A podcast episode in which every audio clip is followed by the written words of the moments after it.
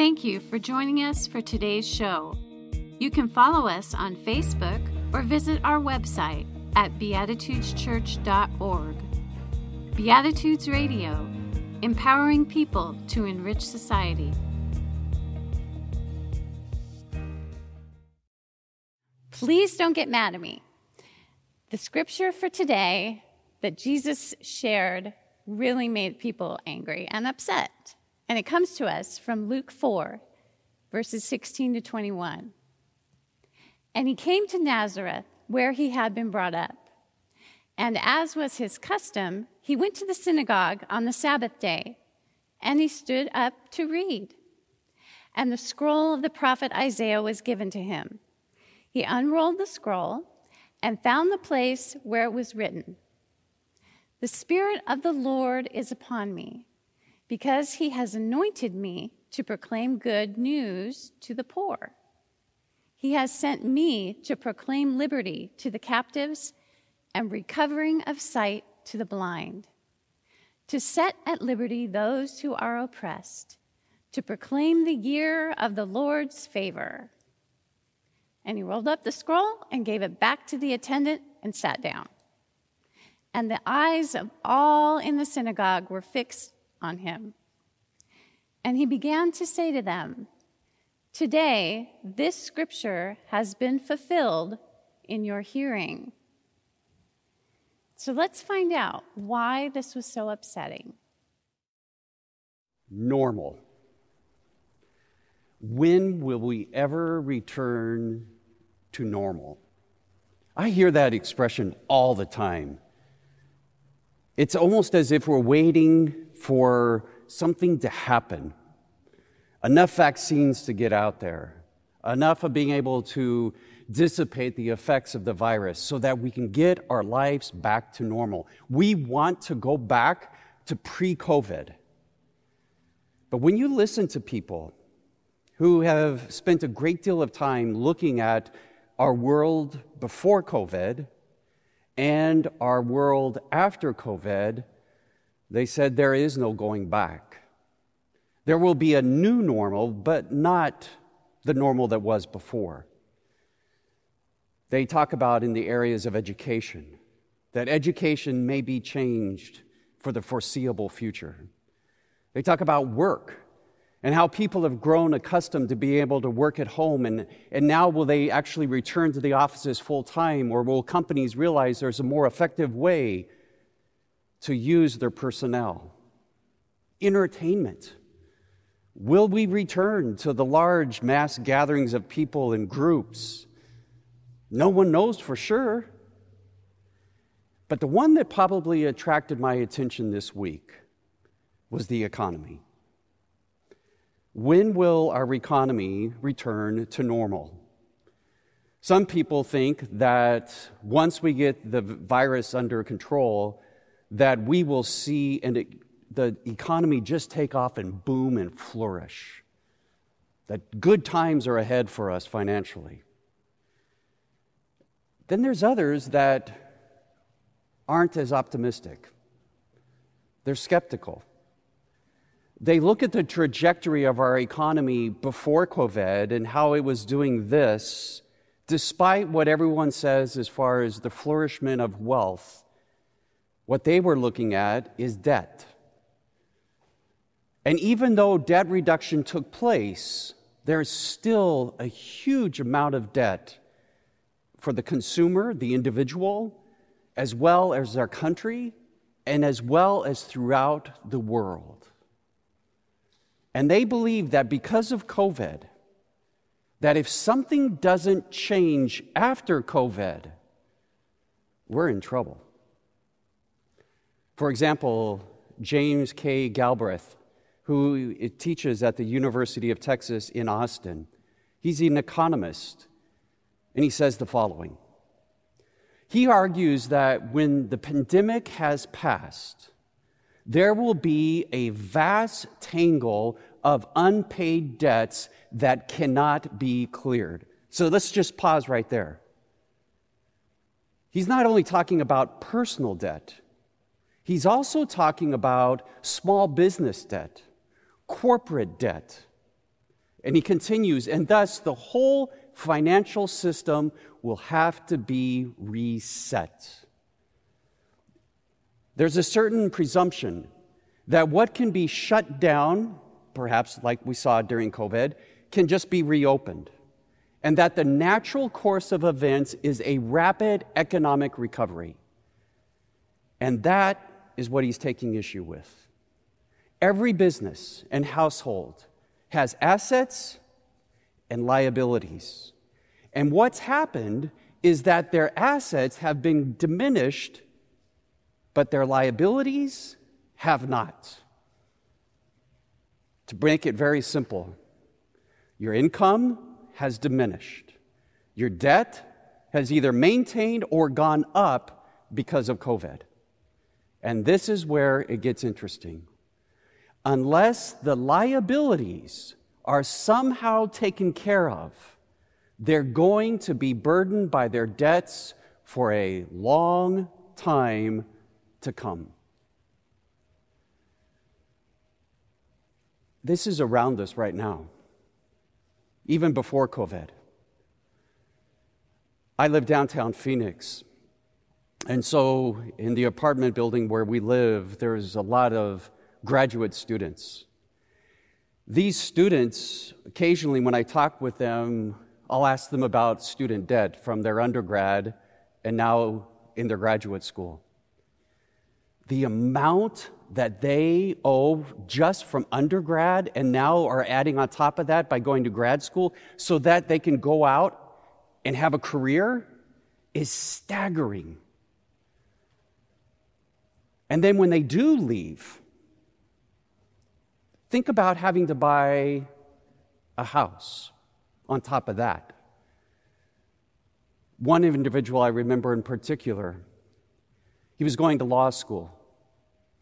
And I don't know if this is just unique to ASU, but he told me that he was not allowed to work for those three years that he was in law school. So the amount of loans that he was having to take not only to pay for law school, but just to live, was incredible. Now, we could argue, well, he's going to make a ton of money, but he's going to have a ton of debt. So he's got his debt from school, he's got his debt if he buys a home. If he buys a car, more than likely he will have debt. There's a real possibility that he might eventually be able to dig himself out from underneath that, but he'll be one of the lucky ones. More and more young people are accepting the idea that they will live their rest of their lives in debt. There is a significant group of our population who live and work to pay off their debt and then have a little left over to take care of the basic necessities of life, and that's it. And they are literally on a precipice that if there is certain things that happen in their life that require more money, that means more borrowing. Just think about what's happening right now with COVID, where companies, where landlords are allowing people to not have to pay a full amount on their debt. What happens when that comes due? That's why this economist says that the only option that we really have, the only option, for in his opinion, is to forgive everyone's debts. Now, if you're like me, my first reaction when I read that was, man, this guy's crazy. He's absurd. And then I get kind of on my high horse and say, well, wait a minute. You know, these people took on that debt. They have a responsibility to pay it all off. And then as I continue to read, I realized that this idea, it's been around for a long, long time. This idea that an individual could come to the point in their lives where they could not pay back their debt no matter how hard they worked. existed almost 5,000 years ago. Not only for a individual, but for entire countries. In Mesopotamia, archaeologists have actually found documents, clay shards with writing in them, talking about the accumulation of debt and how much people owed. Then they realized that a phenomena occurred when a new ruler took the throne. When that new ruler took the throne, he would literally forgive everyone's debt. Why? Because the ruler understood that there were circumstances that the average person during his time didn't have control of. You literally relied upon your sustenance by what you could grow. Well, what happened was if you had some bad years, you could accumulate debt. And if you accumulated enough debt, the person who you owed that to could foreclose on your property. They could take one of your family members and make them an indentured servant. And the ruler understood that if this was to take place, that if a time came when they had to go to war, he couldn't call everyone up to, to go out and fight the battle because they were indentured to someone else. If they needed new infrastructure built, he needed all hands on deck. But if people owed money to other people, he didn't have access to them. So he would forgive their debt. This continued for decades for centuries. We even find glimpses of this idea in the Old Testament. In Leviticus 25 and Deuteronomy 15, it talks about a sabbatical year, a Sabbath year. At the end of the seven years, an individual would be forgiven all of their debts. Everything was to be wiped out, clean. So it's, re, it's basically an economic reset. Everyone's back on the even playing field. In growing, going to seminary and working on my doctorate, the prominent idea was that this never really happened. It was a good idea, but it never really occurred. But the more I read, I began to realize that there seems to be evidence that this did occur. We don't know how frequently, but it did happen. Why? Because about 150 years before Jesus entered into our world, was born into our world, there was a rabbi by the name of Hillel. And Hillel understood that this idea of forgiving debts every seven years was unpopular. It was unpopular for two reasons. Number one, those who lent the money to other people, they were not happy because they would lose a lot of interest or a lot of income coming back to them if they loaned it out. But then, what about during that sixth year? Towards the end of it, someone needed a loan. Would you give it to them? Knowing that within a month it would be forgiven, they wouldn't have to pay you back? So Hillel found a loophole to the Mosaic law and basically came up with what is called pro bono. The idea that if you needed money, if you needed resources, you would sign a paper giving up your right to claim a forgiveness of debt. As this occurred, more and more debts occurred. The money went out, People borrowed it, and in time, they could not pay it back. And when Jesus enters the scene, that is what Jesus ends up being faced with a society that was in debt. Now, to what degree, we, we're not sure, but they were in trouble. And in the Gospel of Luke, what's fascinating is that for the first time that Jesus speaks publicly, the writer of the Gospel of Luke has Jesus recite from Isaiah 61. That was the text that was read for us earlier. But I want you to hear a segment of it again. In Luke chapter 4, verse 14, it says, Then Jesus, filled with the power of the Spirit, returned to Galilee, and a report about him spread throughout all the surrounding country. And then Jesus picks up the scroll and reads from Isaiah 61, and he says the following The Spirit of the Lord is upon me, because he has anointed me to bring good news to the poor. He has sent me to proclaim release to the captives and recovery to the sight of sight to the blind, to let the oppressed go free, and to proclaim the year of the Lord's favor. I've read that text so many times, and I've always taken it metaphorically that Jesus is the one who has come to free us from the burden of sin.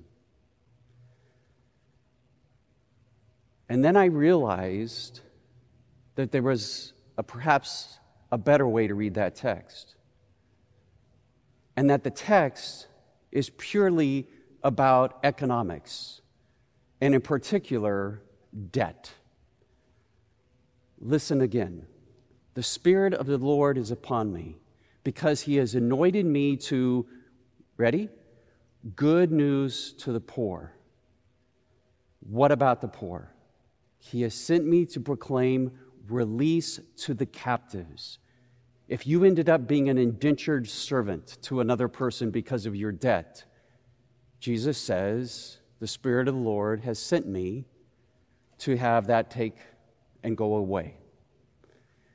Goes on, it says, to let the oppressed go free, to let those who are oppressed, who those who are suffering under the wages of debt, to be freed. And that's where it really hits home is this last phrase where he says, and proclaim the year of the Lord's favor, which can easily be tied back to that sabbatical year that Leviticus and Deuteronomy talk about. What Jesus was basically doing was he was kind of thumbing his nose to the rabbis who said, ah, You don't have to forgive everyone's debt. Jesus was pointing the finger at the wealthy who held the debts and said, Uh uh-uh, uh, you are destroying our society. And in turn, the Romans heard this. But this isn't the only place that we find this evidence. We find it in a place that the majority of us probably aren't even aware of, and that's the Lord's Prayer. It's something that we pray in most churches, I'll back that off, a lot of churches every Sunday. And we chant it together but we really don't stop and think about it. But the Lord's Prayer, first of all, we need to understand that it developed over time.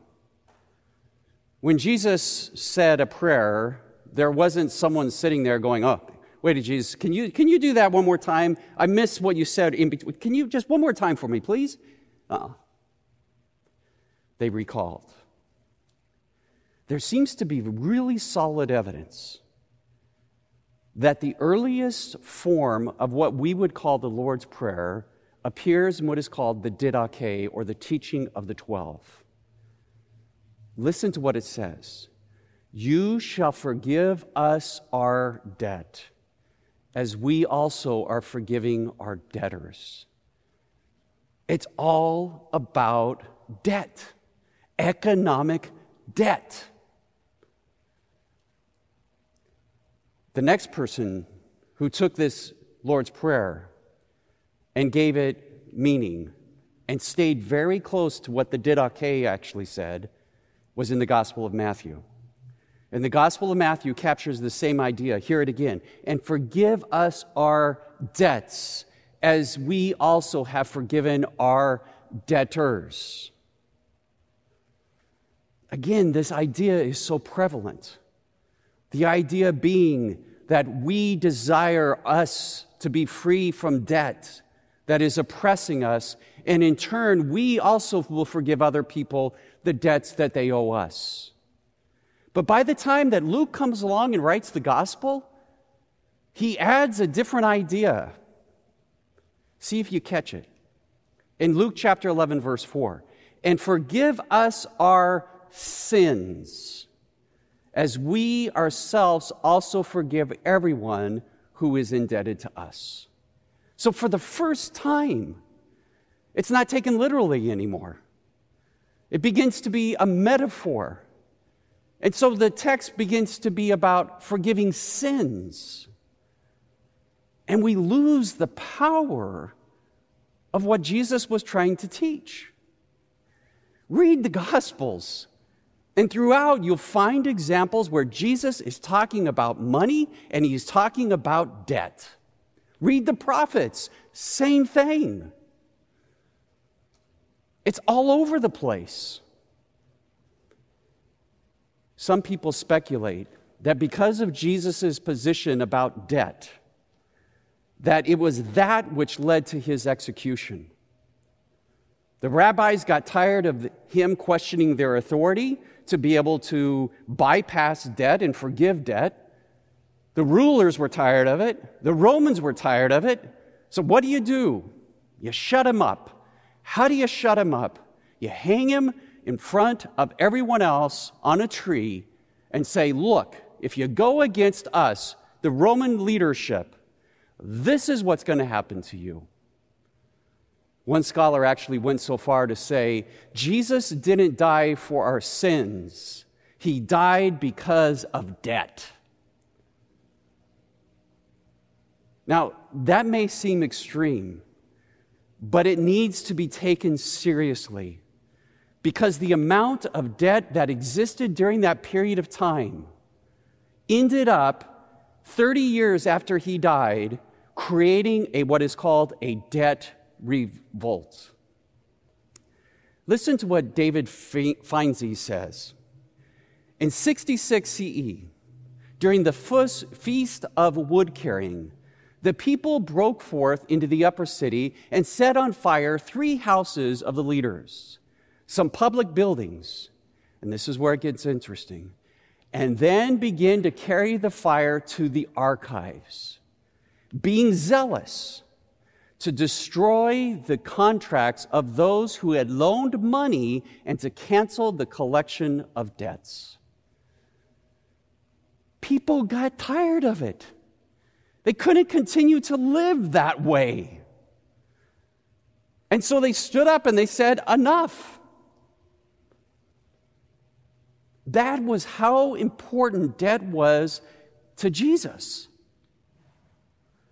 But what amazes me today is that when I listen to what Christians want to talk about, what is important to them, what they're passionate about, it's not this. Listen to what we're hearing in the media. Listen to what's happening in, in around us when it comes to Christianity. From my perspective, and if I'm wrong, I would love for you to email me and give me a correction on this. But from what my perspective, it's all about three things. Number one, individual salvation. It's about you and I being saved. That's the most important thing. Number two, abortion. Number three, sex. And especially the LGBTQ plus community. That's where Christians are, have their focus right now. That's where they're using their political clout right now. That's why there's politicians who will come out on those two, last two issues because they know by talking about those that they will garner votes.